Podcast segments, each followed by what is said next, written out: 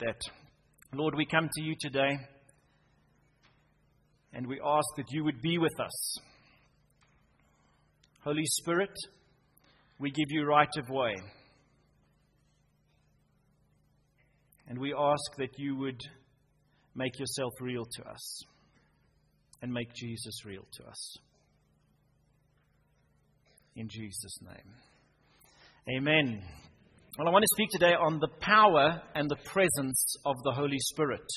And I want to tie it in with today, which is an important day, I believe, in the Christian calendar, and it's Pentecost Sunday. And Pentecost is a special time for believers. It's a time when we remember what God has done and we remember where it all started. It's a time to remember how the power and the presence of the Holy Spirit radically changed the world as we know it. It's a time to remember the, the time the church started. It's a time to remind ourselves of the power and the presence of the Holy Spirit that is still available. It is still available to you and I today. And I believe it's, an, it's a time for empowerment. It's a time to be filled all over again. And it's a time to step out in boldness. I really believe that in my, in my own heart, and I've been trusting for this service today and just believing God that it would be like that. And that's why I appreciate Greg's word and what he shared there in terms of that stepping out. Well, what is Pentecost? Well, Pentecost is a time when Christian believers remember and celebrate something unique that happened shortly after the death and the resurrection of Jesus Christ. It's a unique thing. It is 50 days after the resurrection. So if you went back today and counted Good uh, uh, Easter Sunday as day one, and you counted 50 days, you'd get to today. And uh, it's an interesting day. It correlates. It means, Pentecost means 50. And it por- uh, correlated with an old Jewish feast that would be a celebration of first fruits. So there was a historical connotation to it. And Pentecost means 50th. And it's celebrated 50 days after the resurrection. And uh, that's a time when something very special happened. The followers and the disciples of Jesus ended up in an upper room in Jerusalem, praying and fasting, but uh, with more fear and trembling. The doors were locked and they were stuck away. Jesus had ascended and they didn't know what was going to become of them, and so they were stuck away in this upper room, and there they sat, fearful, timid, cowering, stepping back, retiring, in obscurity. And here they sat. And something wonderful took place right there, and their lives were changed. And I'd like you to take up your Bibles and turn to Acts chapter 2. I'm going to read a good portion of the chapter. Acts chapter 2.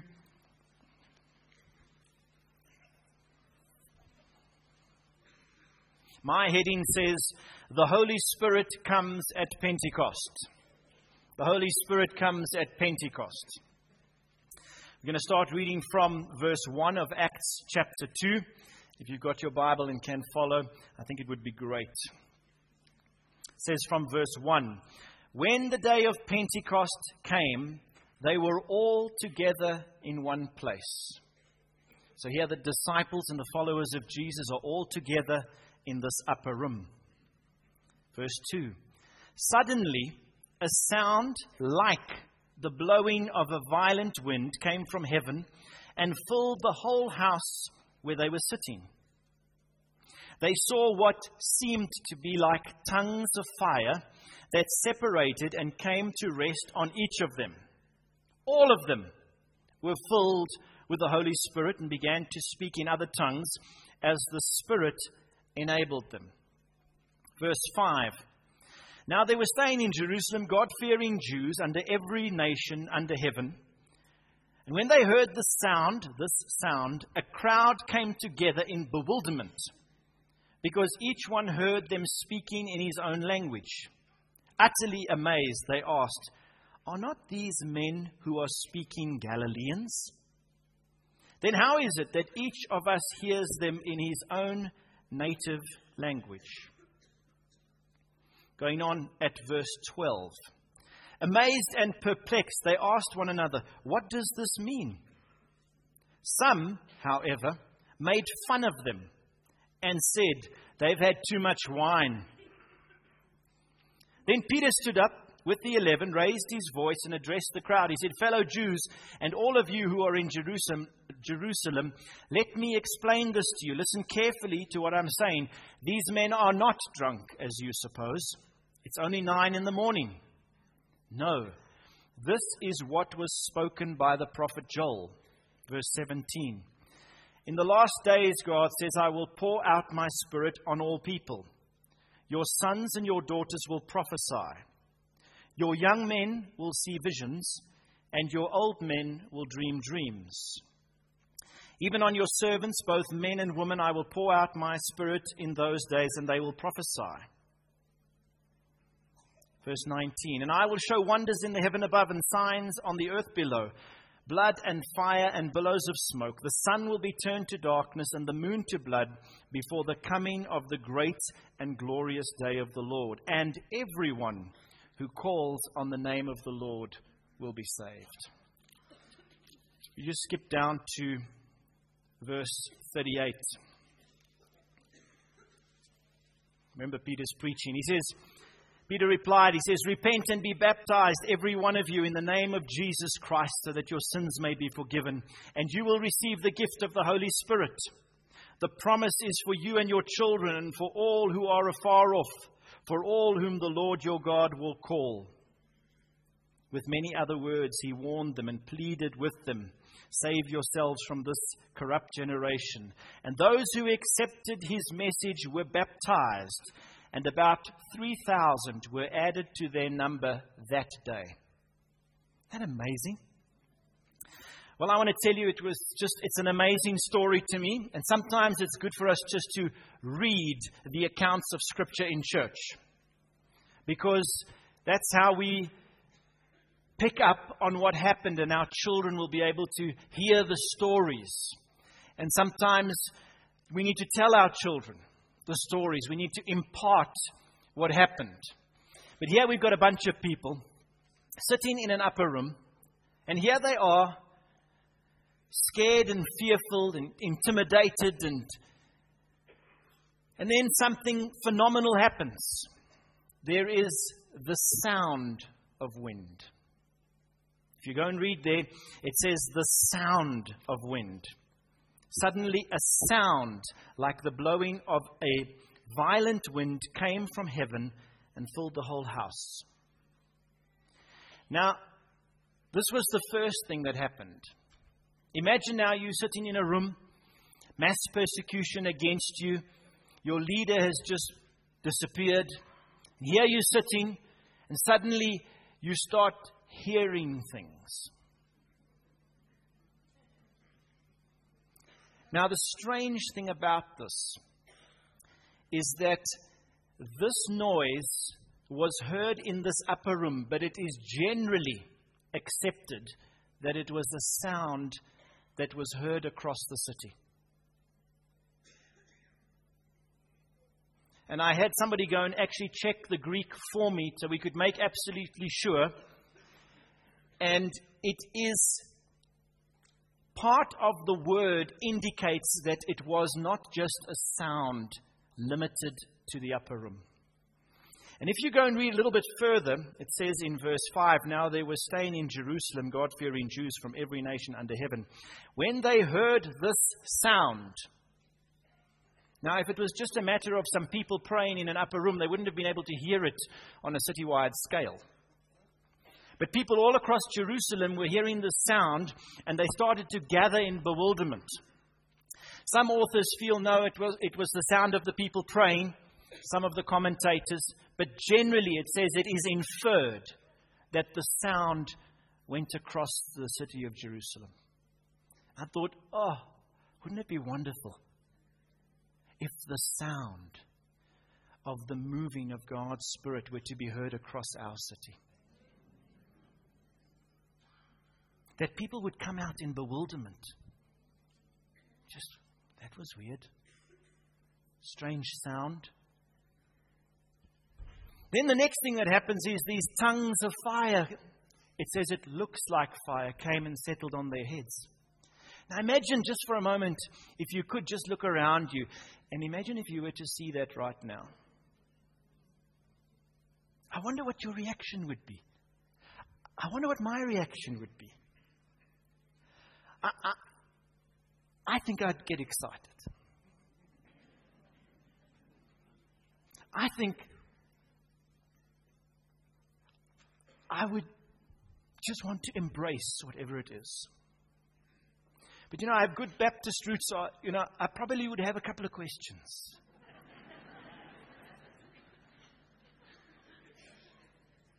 but I hope that those questions wouldn't block me from embracing what God would want to do. And this is just a remarkable story. And then they began to speak in different tongues. Some of them were understood as local languages that people could hear. A remarkable story. One of the commentators that I read said this was the reverse of the Tower of Babel. I don't know where they get that link, but in the Tower of Babel, God caused everybody to speak different languages so they couldn't understand one another. Here, God causes them to talk different languages so that everybody can hear and understand. But it was just an interesting thought. I haven't had time to actually try and research that myself. But it was like there was this coming together that took place, and many people came to know Christ. And it all started way back in the book of Joel, where it was prophesied. And you know what? God, whatever God does, He first speaks it with words. That's why words are so important. God first said, Let there be light. And then there was light. It wasn't a case of there was light and he said, I confirm there is light. and God always speaks first the words, and then from the words come the reality. And that's why I think it's so important what we say with our words. I was talking to a lady here in the congregation last Sunday, and she was telling me that, um, Pat, are you here? Can I tell the story? she told me someone had once told her that when tragedy strikes, it comes in threes. And when good things happen, they come in threes. And um, at the time, I, I it didn't, didn't click with me or with Pat. And uh, during the service, we spoke about how careful we must be with our words. And afterwards, Pat wrote to me and she said, I was wrong to even mention that. I've, I've asked God to forgive me and I've written it off. I'm not going to say that again. But you see, sometimes what we can do is we can hear something and we can think, you know, trouble comes in threes, and then we speak it out. We speak it out. We say, Trouble comes in three, so I'm sitting here waiting for two more.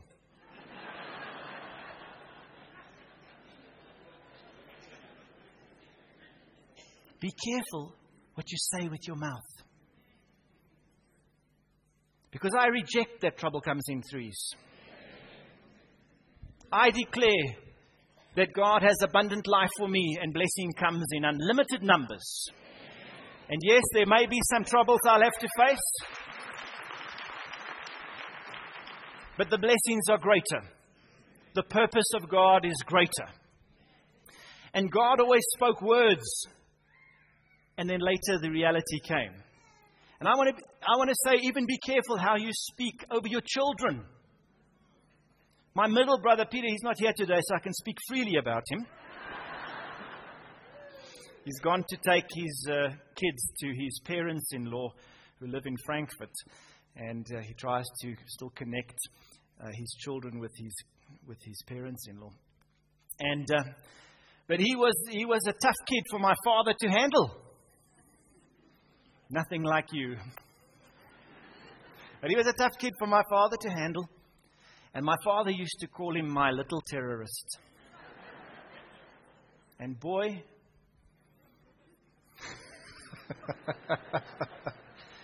he terrorized my father. And God miraculously restored them prior to my father's death, and I'm so thankful for that. But be careful what you speak. What I say over my children, I try and use carefully chosen words. I will tell them, You are precious, even when I feel like they're their mother's children today.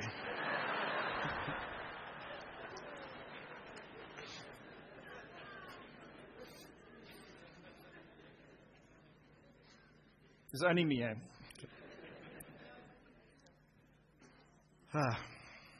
It all started when God spoke the words, and we see in the book of Joel, He says, I will pour out my spirit.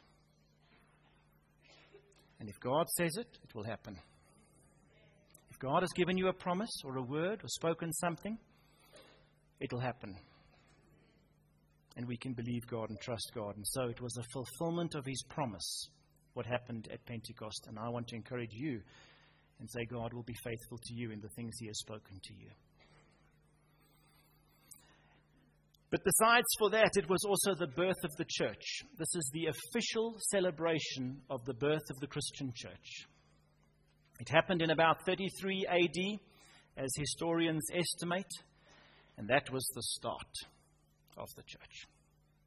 And you are part of it today. You are part of the result of that. You are sitting here as part of the body of God in this local expression of the church you are part of it because of what happened on this day, way back then. And that makes it so special. We can just sit and reflect. But there were some unusual things that happened that day. The sound of wind was heard in the room and more than likely across the city. There was the tongues of fire that appeared. There was the tongues of fire that settled on each person. There was the change in the disciples as a result they went from fear to boldness and they began speaking in other tongues, and people were drawn to this phenomena. And people have been drawn to the church through the ages. Many people were saved, and the church as we know it was born today. But the question is what made the difference? What was it that took 120 people who were fearful and intimidated and scared? And what was it that utterly changed them? because they were completely changed. Do you know some of the commentators say that they actually underwent personality changes? And you thought you couldn't teach an old dog new tricks. These men were changed. These ladies were changed. And the truth of the matter is, it was the power and the presence of the Holy Spirit. And if the power and the presence of the Holy Spirit had such a revolutionary effect on them, it should too have a revolutionary effect on us. Two things. One, it says that the tongues of fire, let me read it. It says, They saw what seemed to be tongues of fire that separated and came to rest on each one. It doesn't say it came to rest on the men. Doesn't say it came to rest on the woman. It doesn't say it came to rest on the apostles. The tongues of fire came to rest on each one. And I want to tell you, it's for you. It goes on and it says, all of them were filled with the Holy Spirit. It doesn't say some of them were filled with the Holy Spirit. It doesn't say those closest to the door were filled with the Holy Spirit. It doesn't say those that had fasted and prayed for 45 years. It says all. And may that drop like a penny in your spirit that it, ah, it's for me. It's for me. But you know, the Holy Spirit came and these people were changed. And you know that through the power and the presence of the Holy Spirit, ordinary people are enabled to accomplish extraordinary deeds. And when we will allow the Holy Spirit to come and rule and reign in us, He will enable us to overcome and accomplish extraordinary deeds. I found this illustration by a, a, fellow pastor. His name is Richard Fairchild, and I'll just read it to you. He says The story is told of a young man called Yates, who during the Depression owed, owned a sheep ranch in Texas. He did not have enough money to continue paying the bond. In fact, he was forced, like many others, to live on government subsidies. Each day as he tended his sheep, he worried about how he was going to pay his bills. Sometime later, a seismographic crew arrived on his land and said that there might be oil on his land, and could they test drill a hole?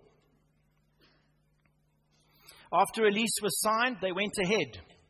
At 1,115 feet, a huge oil reserve was struck.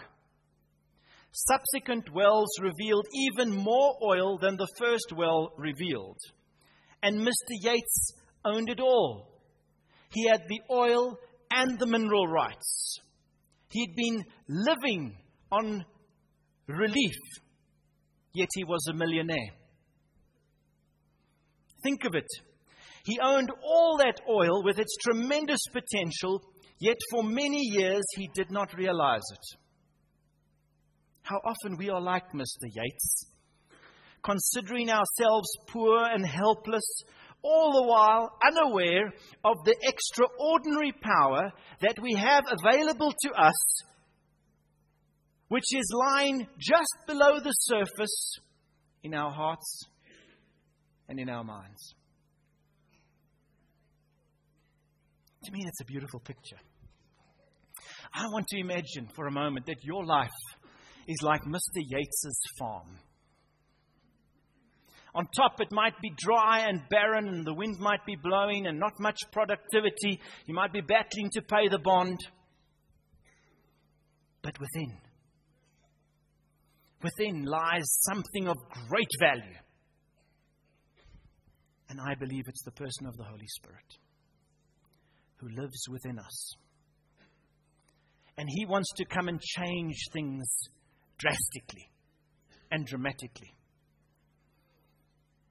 And I believe that we can be guided and inspired and empowered by the Holy Spirit, let alone changed. I believe that for each one of us, there needs to come a stepping forward into more of what God intended. I believe that God desires that we need to live lives empowered by His Holy Spirit, and today is a perfect opportunity to be filled again. It's a perfect opportunity to be filled again, to ask Him to empower you all over again with the empowerment that comes from the Holy Spirit. That you would be changed, that there would be deeper intimacy with God, and that with Pentecost will come a new newness for you. I believe we can ask God to do for us what He did for those people at Pentecost. I was sharing a little bit, I was so excited about this word, I was sharing it with one of the leaders from the, from the youth on Friday. And he got so excited, he went home and he felt the Lord gave him a word and he emailed it through to me. And he said, no, he was going to, he was going to be preaching in the youth uh, ministry today, and he was going to share the same, along the same lines. But he sent me this word. He said, A word for choose life on Pentecost Day. Get ready for the power and the demonstration of my spirit in ways not experienced before, depths not seen, and dimensions never revealed. All flesh will melt like wax before me, and I will empower you that the fear of the Lord will shatter the foundations of the church. An intense wave of my spirit will flow through this church and will become internationally known.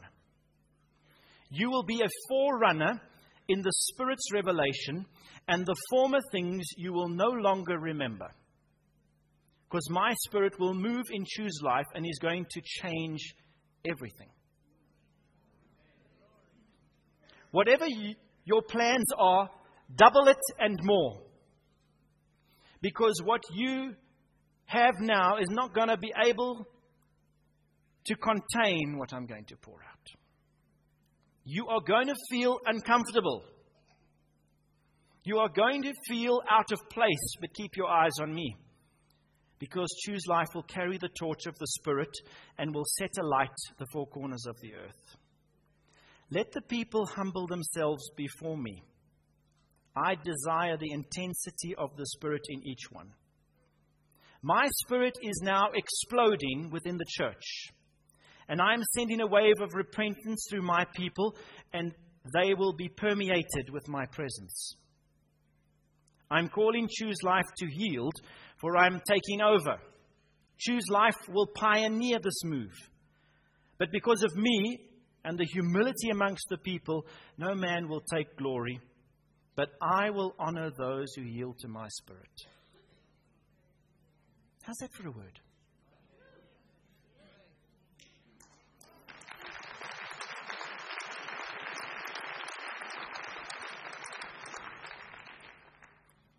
I've always loved palm trees. I've moved some big palm trees in my day. But there's one thing that's remarkable about a palm tree. Firstly, it's not really a tree, it's a type of grass. You can't make anything out of the wood of a palm tree because it's got no wood. And the thing about the palm tree, I've got one in my garden. It's, the brand is a phoenix. It's one of those big dardel palms, date palms. It stands like this. It's like a great funnel above the stem. And the little leaves gather the rain and they run into the frond. The frond runs down and the water comes to, to the plant. I've often wondered why is there so much? Because when you, when you take the branches off, there's so much sand and soil. And that's why oftentimes you'll see ferns growing out of the stem because of the soil. What happens is the dust settles on the leaves, the water comes, it runs to the middle, and it collects. And it's a fertile place for ferns and things to start growing. And if you've ever cut down a palm tree, it doesn't matter where you cut, inside it is white. The flesh is white. And it doesn't take long after being exposed to the air that it goes dark. Eventually it dies. It's not like other trees where you cut, cut the top off, it can sprout again. Once you've cut the crown off the palm tree, it's finished. It's finished. There's no recovery, there's no shoots coming out again. But it stands there like this and it collects the rain from our Heavenly Father. And it stands there and it collects the dew. And it all runs to the center. And that's why palm trees are found in some of the most hostile climates. We clean the leaves off. The leaves are not meant to, in nature, they don't generally come off. What happens is they eventually go all the way down and they hang like this. And they create a meter boundary beyond the stem where they protect it from sunlight so that the sun does not take all the moisture around the base. Many people think nothing can grow under those old palm trees because, you know, it's not suitable. But the truth is, they're taking everything that's coming their way and they're leaving nothing for what's down below. They are just standing there like this. And I thought to myself, I'd like to stand like that for a moment. And I'd like to ask God to send His Holy Spirit afresh. I'd like to extend all my leaves and fronds, and I'd like to stand there and say, Holy Spirit, you came at Pentecost. Your Holy Spirit came on each and every one. Now do it for me.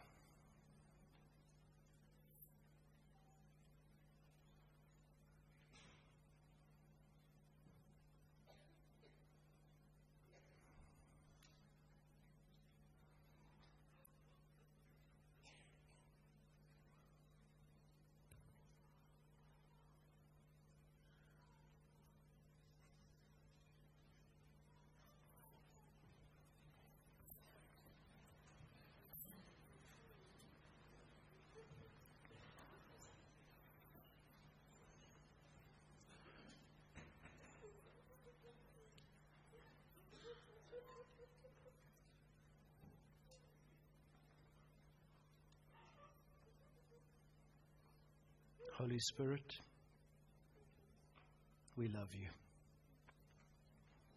Forgive us for the wrong things we have done. Cleanse us from all unrighteousness. And now, Father, in the name of Jesus Christ, your Son, we say, send your Holy Spirit in whatever form you will whether it be through the wind or the fire, the water or the dove, and let your Spirit fall upon us.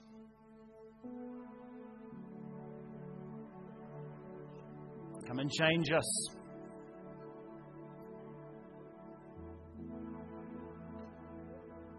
Move us from fear to boldness. Move us from anxiety to courage.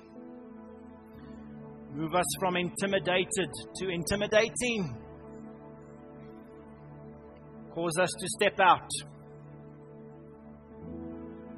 Cause us to step forward in your authority, not in passivity. We receive from you, Holy Spirit. We want your power and your presence. We've tried so many things on our own or in our own strength. Today we just receive from you. Now ask the Lord to fill you. If your hands are getting tired, you can lower them a bit. Fill me, precious Holy Spirit. Spirit of the Lord, fall on me.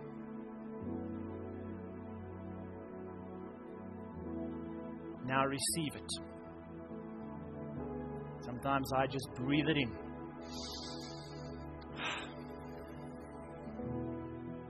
Now add faith. Take hold of it. Lord, we give your Holy Spirit right of way in our lives. Convict us of sin so that we can deal with it and move on. Show us the way to go. The disciples, after you fell on them, they just stumbled out the door and opened their mouths. And people came to you in mass.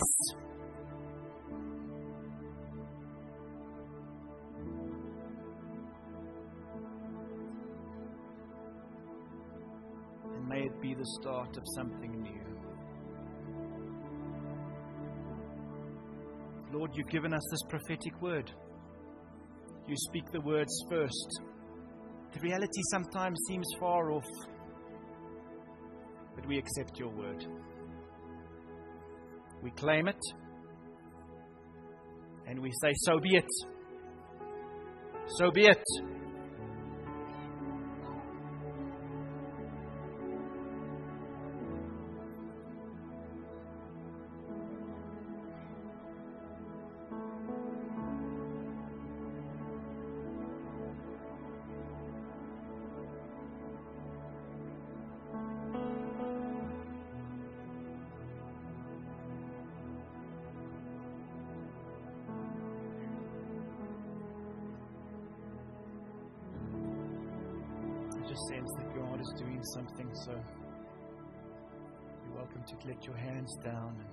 Keep your eyes closed. Just let's give it another minute or two. Keep receiving.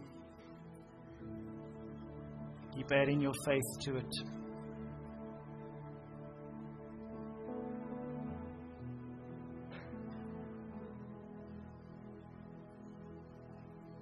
Thank you, Jesus.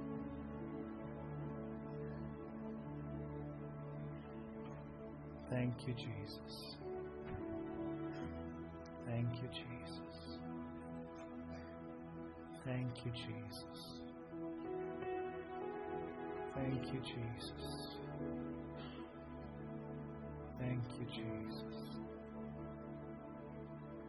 Thank you, Jesus. We can wait another minute.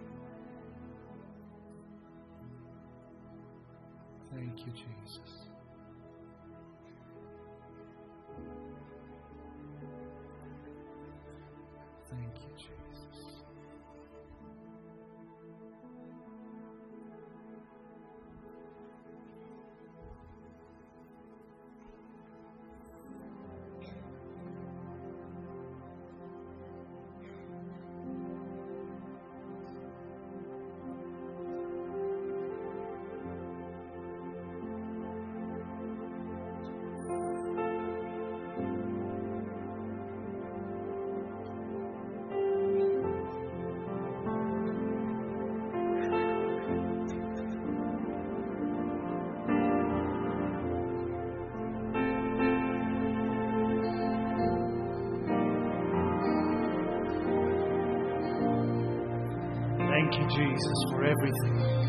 Thank you, Holy Spirit, that you have filled us afresh.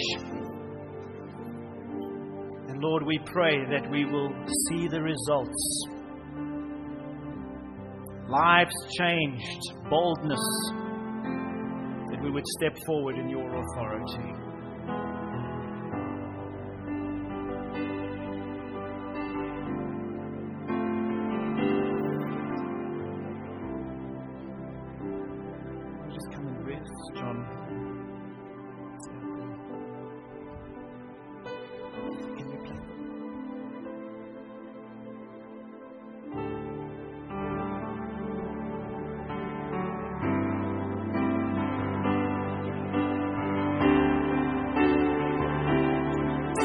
Spirit